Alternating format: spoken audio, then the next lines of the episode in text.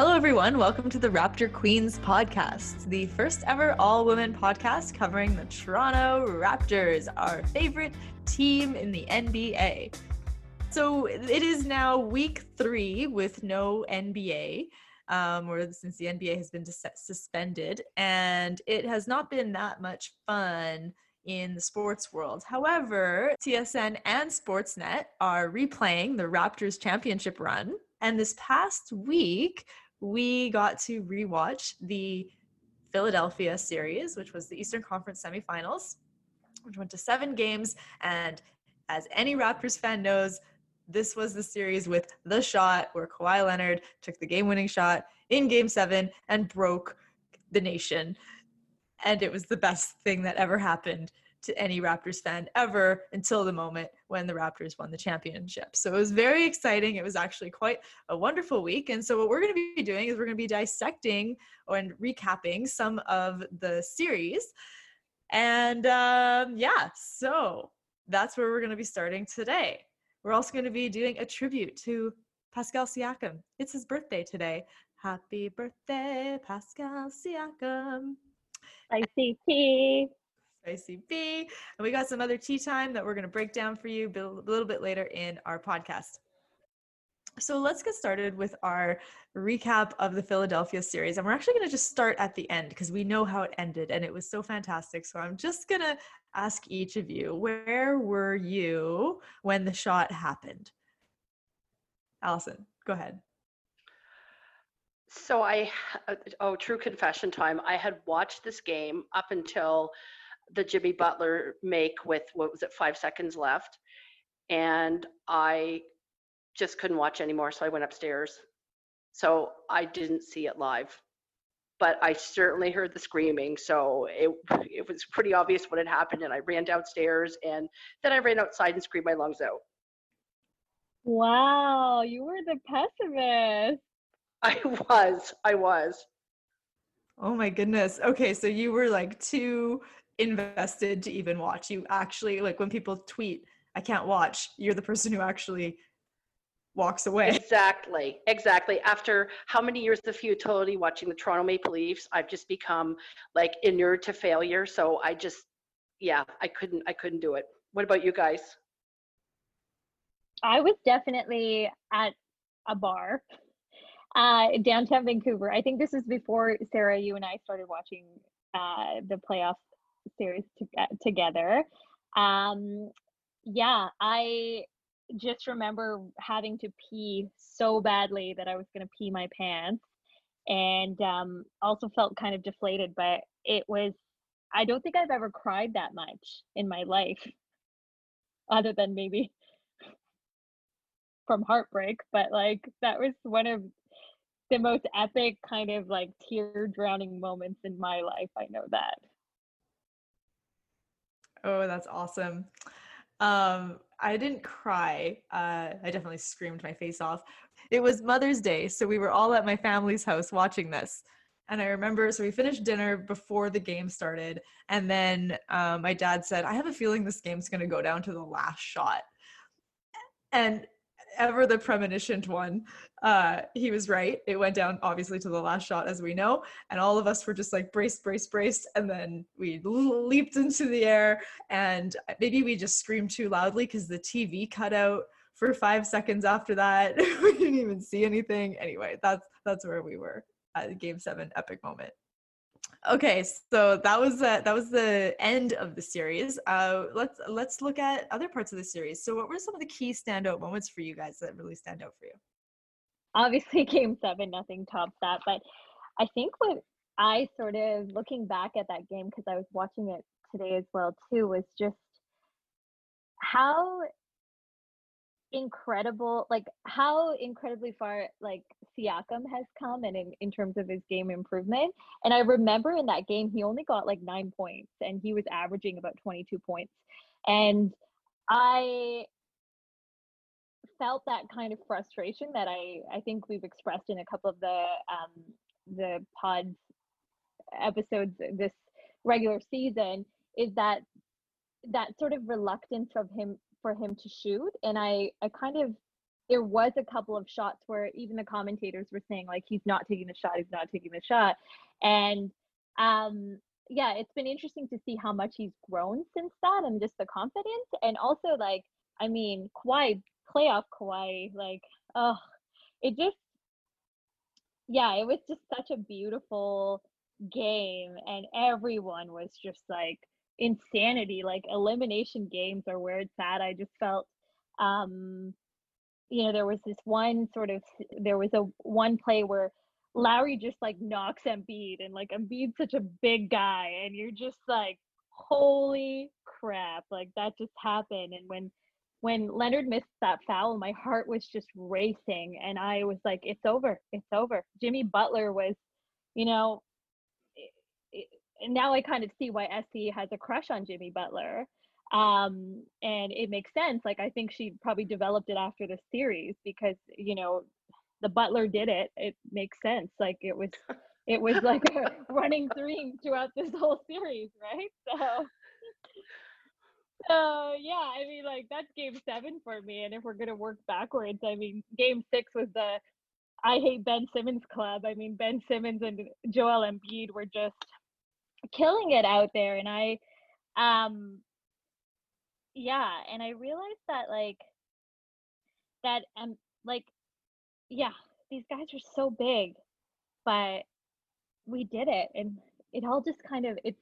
I don't know if you guys feel this way, but like I've been really thinking about like what matters in the world anymore. And like that game seven was like one of those pivotal moments where it's like nothing else matters. Like the entire series didn't matter. We came back from three to three to one and like who does that? Who does that? We do that because we're the Raptors.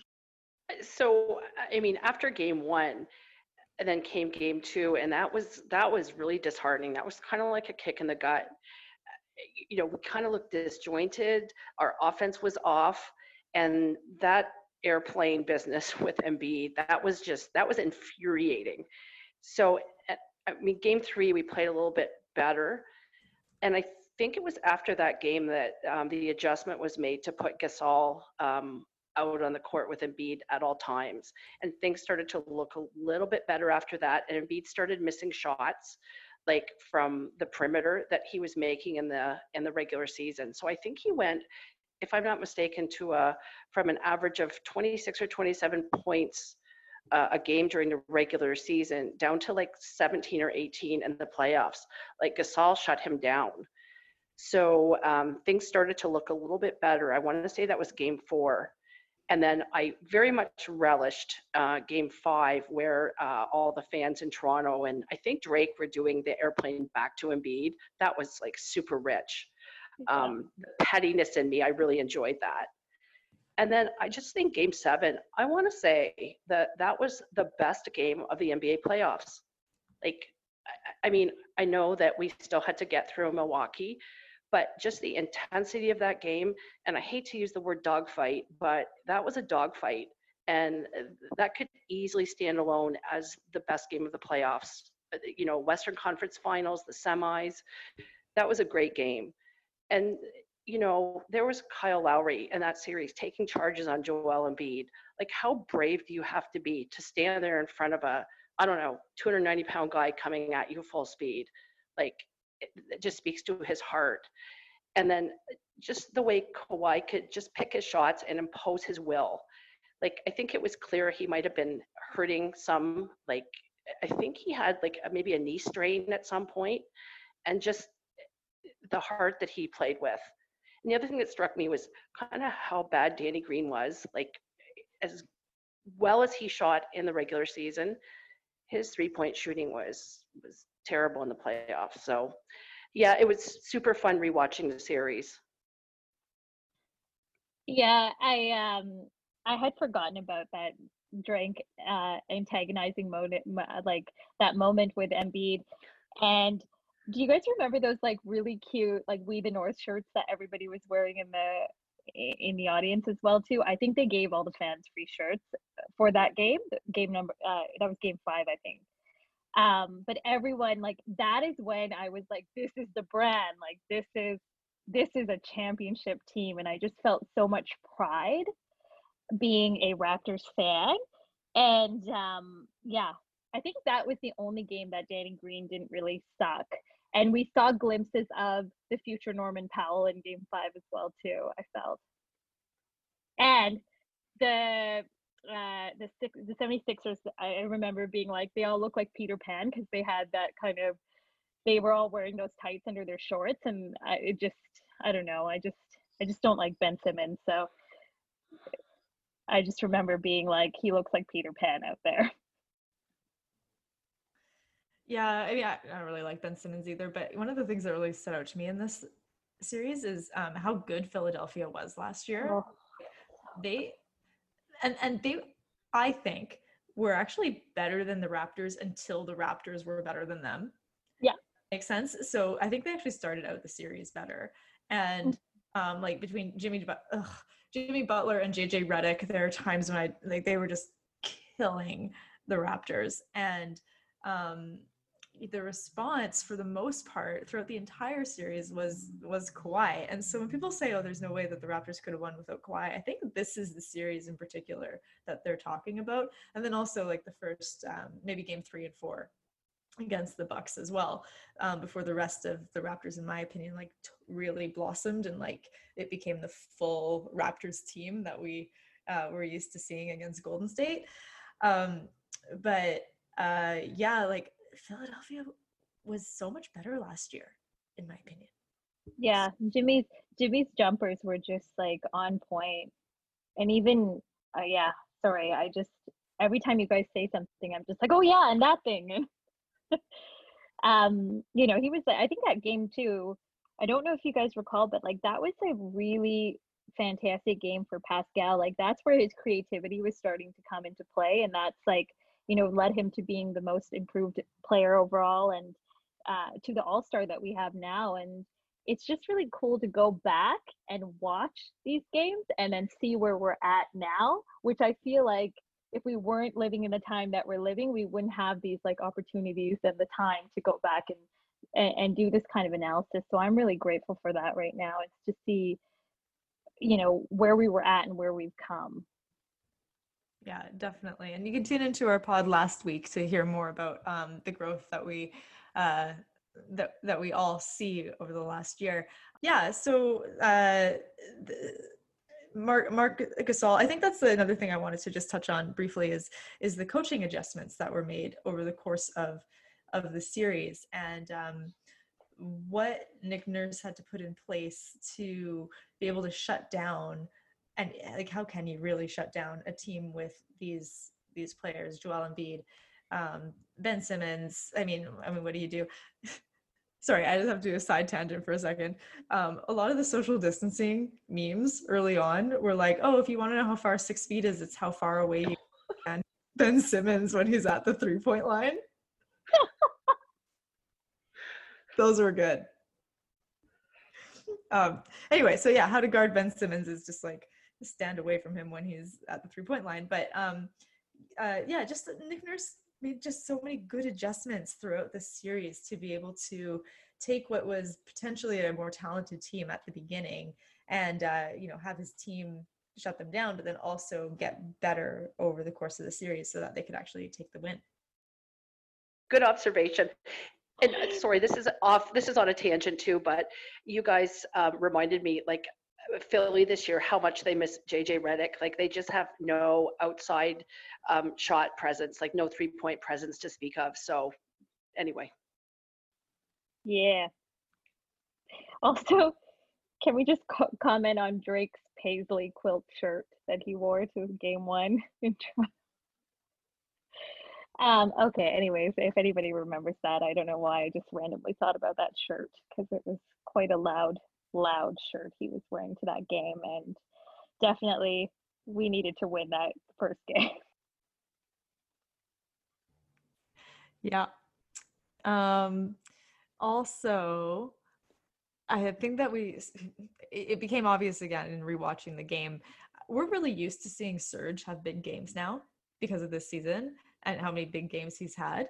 But I mean, just rewatching game seven and seeing the way that he stepped up that was that was actually considered a step up then. Like we weren't used to seeing him hit the the, the three over um whoever was guarding him at the time and just being that clutch guy. Simmons.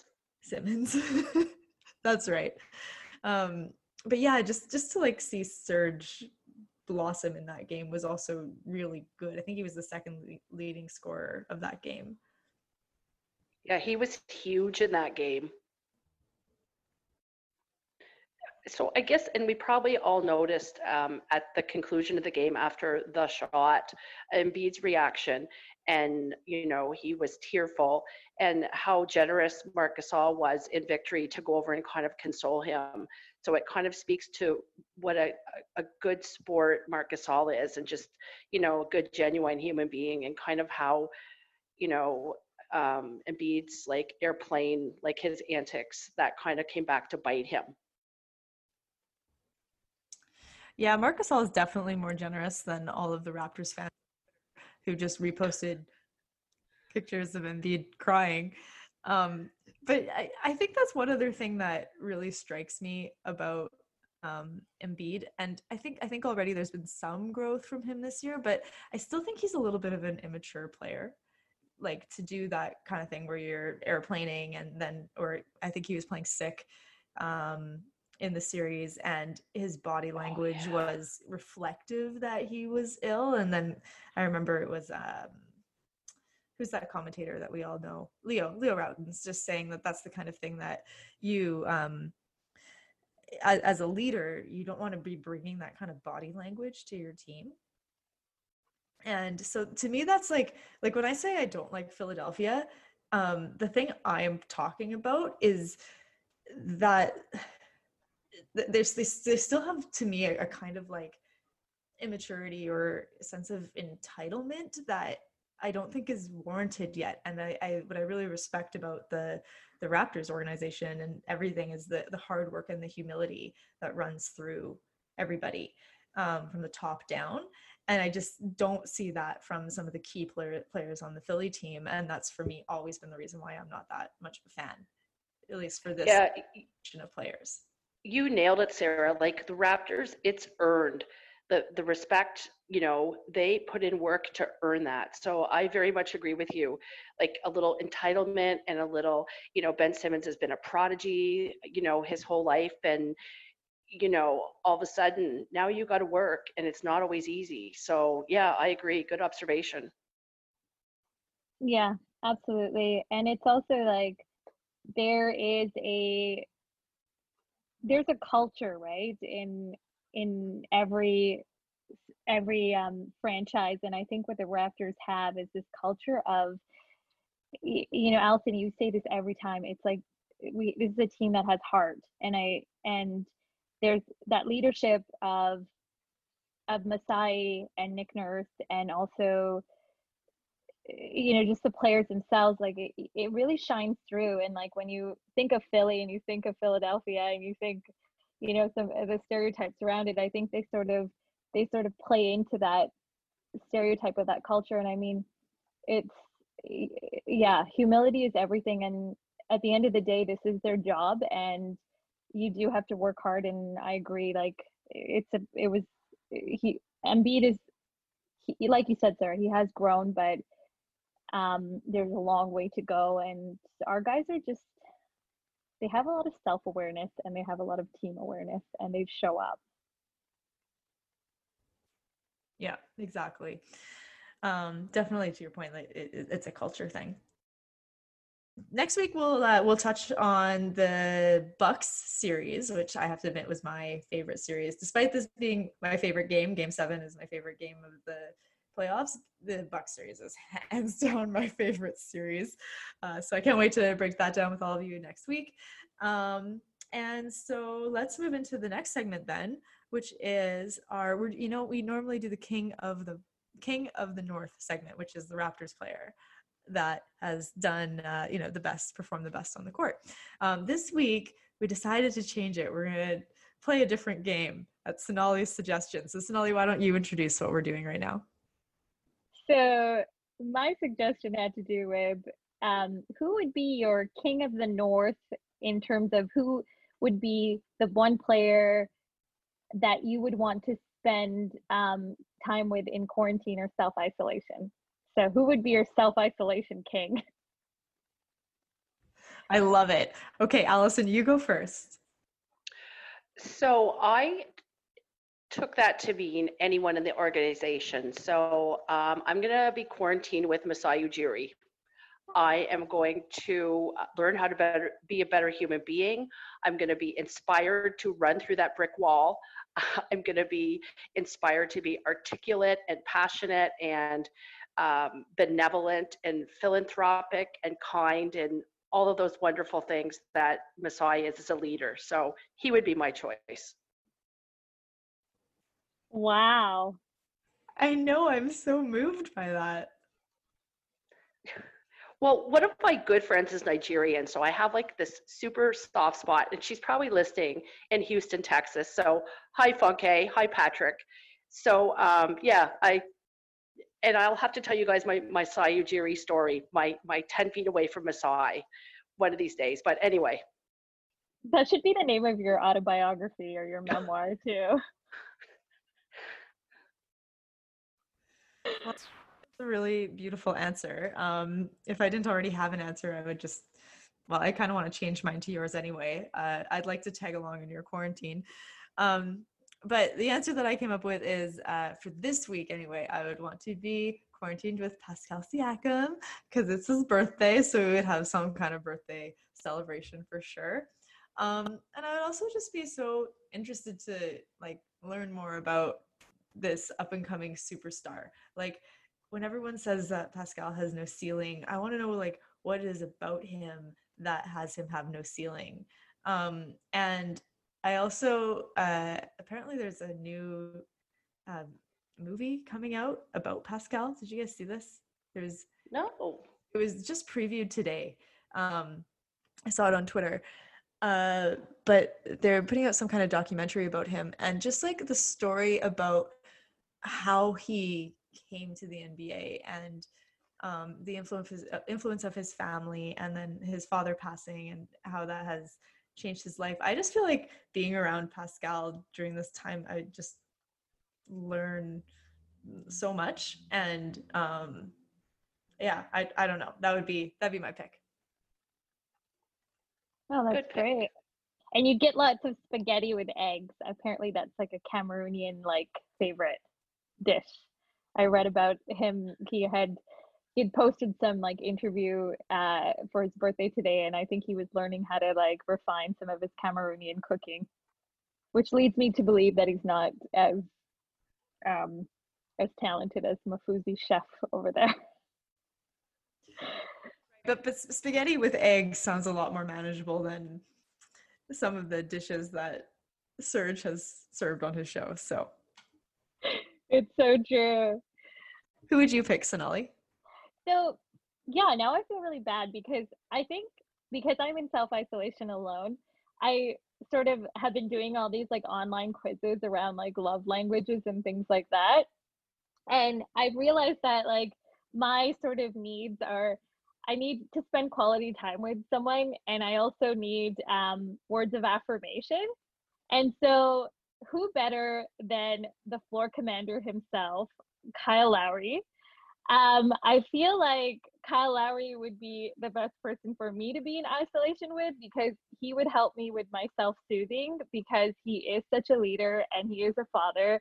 And I feel like he would have really good snacks, which is also a huge benefit. And 100%. He would have amazing food at his. And he's, I think we're kind of similar. Like you know, even if we were bored, he'd like get on his phone. We'd talk to Debo. We'd call all the guys. Like it would just be like a nonstop party with Kyle because that's that's just that's just how I imagine it. So that's what I want right now is to like hang out with Kyle Lowry and for him to call me his beloved as he did to Pascal after the All Star game. Oh, it's every Raptors fan's dream. Great thoughts. Um, I mean, I don't know if you guys thought about Serge, but like I would be terrified to be in self isolation with Serge. I feel like he would be like a drill sergeant. Like every morning you'd have to wake up at a certain time and you'd have to like be on a meal regimen and a workout plan. And I think that's just too much for me right now. That's funny. That's how I kind of see Kyle, like very driven, very unyielding, very regimented. Yeah, I think he, I love the guy, but I would not want to be in quarantine with him. Oh, it's funny. I, I don't know. I just, I feel like quarantine Kyle is different than like maybe regular season playoff Kyle. Oh, this is so funny. I like how we're just projecting a bunch of personalities onto the players and stuff. All right, well, coming back to my pick for uh, King of the North, it is Pascal Siakam's birthday, like we mentioned. And so, in honor of Spicy P, we're all going to share some of our favorite Spicy P moments or things like in particular about him that we just want to say are awesome. So, um, Allison, why don't you go ahead, start us off? So I did a list of my favorite spicy P moments, and um, I got to say my my number one favorite was Game Six against Golden State, like the the championship winning game. Um, he like you know arrived as a superstar in this game. So in my mind, um, so with um, eight seconds left, the Raptors were up 109, 108, and uh, Pascal in the paint against probably the most skilled defensive player in the league and probably the guy with the biggest mouth, Draymond Green. And he absolutely schooled Draymond Green and just took him, um, put him in the spin cycle, and scored over him. Like just an absolutely clutch basket. So that was like, I think, my favorite Pascal moment. Um, and then just thinking back, um, just kind of Sarah, you've got me in the heartwarming, heartwarming mode. Um, the pictures of uh, Pascal and um, like Yak and Skills on their first vacation as a rookie, I think they went off to the Caribbean somewhere and just the two of them. And it was just such a nice story, like two immigrant kids and they were drafted together and they became best friends. It was just a really nice story, which made it, you know, even sadder when, when uh, Jakob got traded. Um, so the other thing was um, Pascal being um, the league, the G League MVP in 2017. So that was kind of low key. But you know, now I think that was probably a harbinger of like excellence to come. So he was like successful and he had exponential development and he was achieving at the G League level. And that absolutely translated to the NBA. So, I mean, speaking for myself, I, I, mean, maybe a lot of us don't have the time or the hours to devote to watching G League games, but maybe we should, um, because maybe we'd be seeing the future in some of these players. Like, you know, it should have been, we should have known when he was the G League MVP. Um, and then just to go back, um, uh, game one versus Golden State, uh, Pascal, 32 points, eight rebounds, five assists, one steal, two blocks. He was just shining on like the biggest stage of his life there and hugely efficient. Um, he was uh, 14 uh, of 17 from the floor. That's 82%. Like that's that's remarkable. So, um, and then my, my last note was that you know my other favorite moment was every fast break basket he's ever scored. So I, I mean I love up tempo basketball it's um, you know there's ingenuity uh, there's creativity and, and really it, some of the the plays they're just audacious like pinpoint passes it's just i love watching it. So i mean and you could really see this because uh, before teams started planning for pascal like he would get out he'd get behind the defense and he would go up to get passes. Some of the passes were like he had to go way high up to get them. And just you know he created art at at the rim. So, I mean, those are and we don't see that much from Pascal anymore because teams absolutely plan for him. He doesn't get those leak outs anymore like he used to. But I mean, there's so many good memories of Pascal, but those are kind of the ones that that stand out for me. Sorry. Uh, th- those are awesome picks, Allison. I just have to jump right in on the fast break one my my number one thing about Pascal is fast break, and I don't think there's any other player in the NBA that I would want to go on a fast break with, and his his ability to finish at the speed that he's going, first of all, just blows my mind. His ability to get past defenses and get down the floor before any of them. Like I just don't know if there's a better player on the fast break in the NBA. I, I don't think there is. Yeah, he's amazing. So yeah, I love that. That's what you said. I just am echoing it with everything I got. Um, Sonali, what are some of your favorite Pascal moments? Oh wow! First of all, happy 26th birthday to Spicy P. Um, yeah, Allison. Wow, I'm like super. Like you've given me a lot to think about, especially about investing time in watching the G League. But anyways, some of my favorite moments were, um, you know, that game before Valentine's Day um, in the 2018-2019 series where he got 44 points in that game against the Washington Wizards.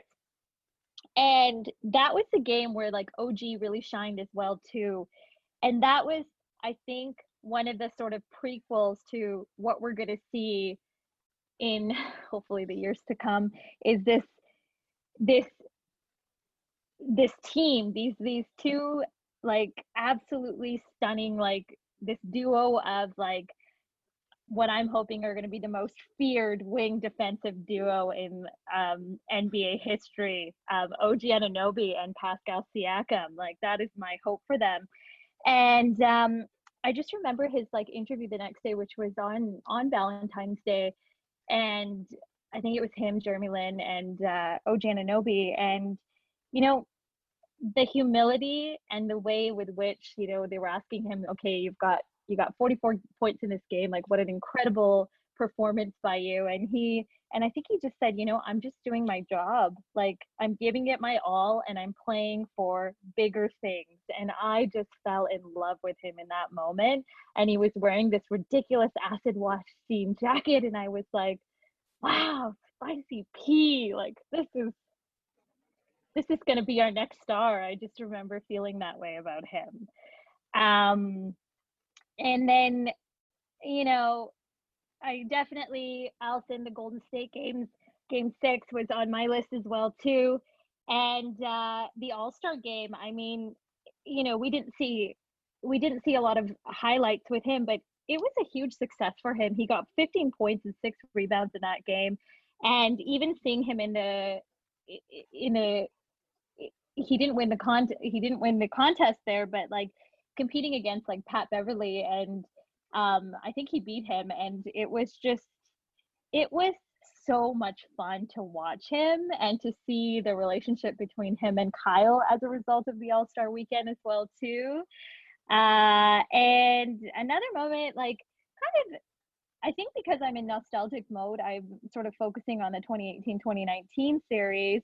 And I do you guys remember that game where I think it was in January where they played the Phoenix Suns and he got that left-handed finish. Like he only had 10 points in that game, but it was because of him that they won that game against the Suns. And for some reason that one was kind of high up in my list. I just I, I just kind of did like a mental dump of like moments that I thought uh, about him. And there was another game that they played against Memphis that where Kawhi was not he he had missed two games in that regular season, I think. And um Pascal was just he was on it. Like he was there. He was yeah, yeah. So those are some of my favorite moments, other than like him dancing with the TikTok girls and I, I just remember seeing his like hands all over his face because he gets pretty shy and i'm thinking man like i hope he's not like touching his face everywhere and like going shopping at loblaws with chris boucher right now because that's not that's not good so lots of love for Pascal and lots of moments, and I'm sure many, many, many more to come for this young man. And what a delight it has, and what an honor it is to have him on our favorite team. And, you know, I just wish him a long life, good health, and no ceiling. oh, what a good wish. So one of my favorites, and I, I actually cannot remember who it was against, like which player, and I, I think it was against Detroit, but I can't even know for sure if it was against Detroit. But it was the end of the game, and it was an inbound pass from the other team. And what they did is they went, um, uh, so they set a screen for someone coming around the coming around the key, so that the so that this player could go up for the alley oop and he like was in the air and caught the ball and was ready to dunk it and then Siakam shows up and just blocks it like right at the end. Sarah, it was Detroit. You're right. I remember now. Yeah. Oh, yeah. And, and then they lost that game, right? The Raptors? Yeah. I actually don't remember the outcome of the game. Yeah, they lost that game because that game they went into overtime. I'm pretty sure I remember that now. Oh, okay. Well, what I do remember is just like, oh, that was that was the sound I made. So um, yeah, that was probably one of my favorite all-time moments.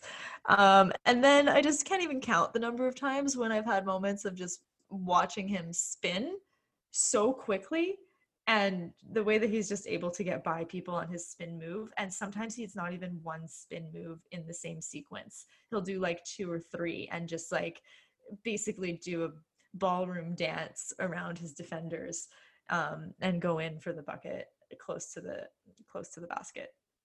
Anyway, uh, that's what I love about this guy. Yay! And Sarah, don't you have? I think you, you own a Pascal Siakam jersey, don't you? That's right. I got one from. Yeah. Happy birthday, Spicy! Um, can't wait to see you play again. So the next thing is we have a update on the legal case against uh, that was launched against Masai, Ujiri. So Allison, why don't you take that since we know how you feel about Masai? Sure. So I happened to be at work today and I noticed that um, Masai was trending number one in Canada. So it's always a, a, very nice thing to be a fan of a team where you know if someone's trending number one, it's always going to be positive. Not like uh, Jamal Murray or um, Kevin Durant. So uh, the Toronto Star was reporting today that um, Masai's legal team um, filed a response to the lawsuit by Alan Strickland. And I guess, uh, and I'll quote from the Toronto Star article. Um, so Alan Strickland, quote, assaulted him forcefully, shoving him back once, then twice, unquote. And then, um, so the NBA had a response because the NBA, and you you two lawyers know this way better than me. I guess the NBA was um, sued also by Mr. Strickland. And the uh, NBA's response was Strickland's, and this is a quote Strickland's injuries, if any, were caused by Strickland's own aggressive acts and reasonable and justified acts in self defense resulting directly from the plaintiff's aggression, unquote. So, and then there was, uh, this was back on March 15th, another update. So, um, and this was from the Toronto Star as well. There was a, a, Fox News affiliate in California who reported that Mr. Strickland was um, convicted of insurance fraud. So this seems like a pretty unsavory character all the way around. So um, pretty unsurprising, I think. Yeah, I think that's probably right. Um, yeah i mean interesting interesting defenses being put forward by the nba like um hey you're a security guard this is the risk you assume. Sonali were you gonna say something? No i like allison summarized it perfectly well. I think yeah this is uh credibility is definitely a question here in terms of mr strickland so i yeah I, I I don't really want to say anything else because I think it's pretty obvious what what's going on here. So yeah, I look forward to this case being yeah against uh, against Masai. Um, okay, and also also you reminded me of one other thing I wanted to want to mention um, when you mentioned KD. So there was a a kind of mock Seinfeld episode being circulated about um, what would be happening if this was a Seinfeld episode during the time of coronavirus. And there was one storyline that I just thought was really, really funny, which is that, um, well, Kramer hoards all of the hand sanitizer and then he um, comes to Jerry. He's like, "Oh yeah, um, one of my clients is um, Kevin Durant. He bought it from me, and he gave me he gave me his shoes. So he ends up with Kevin Durant shoes, and uh, Jerry's like, "How did that happen?" He's like, "Oh well, some guy with a Twitter account with." Um, almost no followers, but who follows a lot of people, tweeted at me. He DM'd me and said he wanted wanted some wanted some uh, hand sanitizer. And it, so it turns out that it's KD's burner account, which is funny if you know that Kevin Durant has a lot of burner accounts. And then uh, it goes on to say that um, that then later uh, Jerry has sorry Kramer ends up with the coronavirus, and it's unclear whether he gave it to KD or if KD gave it to Kramer. Anyway, it was just a pretty funny NBA pop culture reference in the middle of a Seinfeld episode. Fake episode. oh, there's so many fun memes and so many like the haters are still hating even in the time of corona. That little um, seinfeld kevin durant comment will suffice for our around the league segment this week since there's really just not much going on obviously. Um, and so we will wrap up our episode based on that so thanks everyone for tuning in. Uh, definitely um, come back next week. SE Magic will be back with us. We will be covering um, the Milwaukee Bucks series, like I mentioned earlier. Um, and in the meantime, be sure to give us a five star rating, share with your friends, and follow us on Twitter, Buzzsprout, Apple, Google Podcasts, Stitcher, Spotify, YouTube, and Instagram at Raptor Queens. And we look forward to seeing all of you next week. Go Raptors, go. Woo! We the North.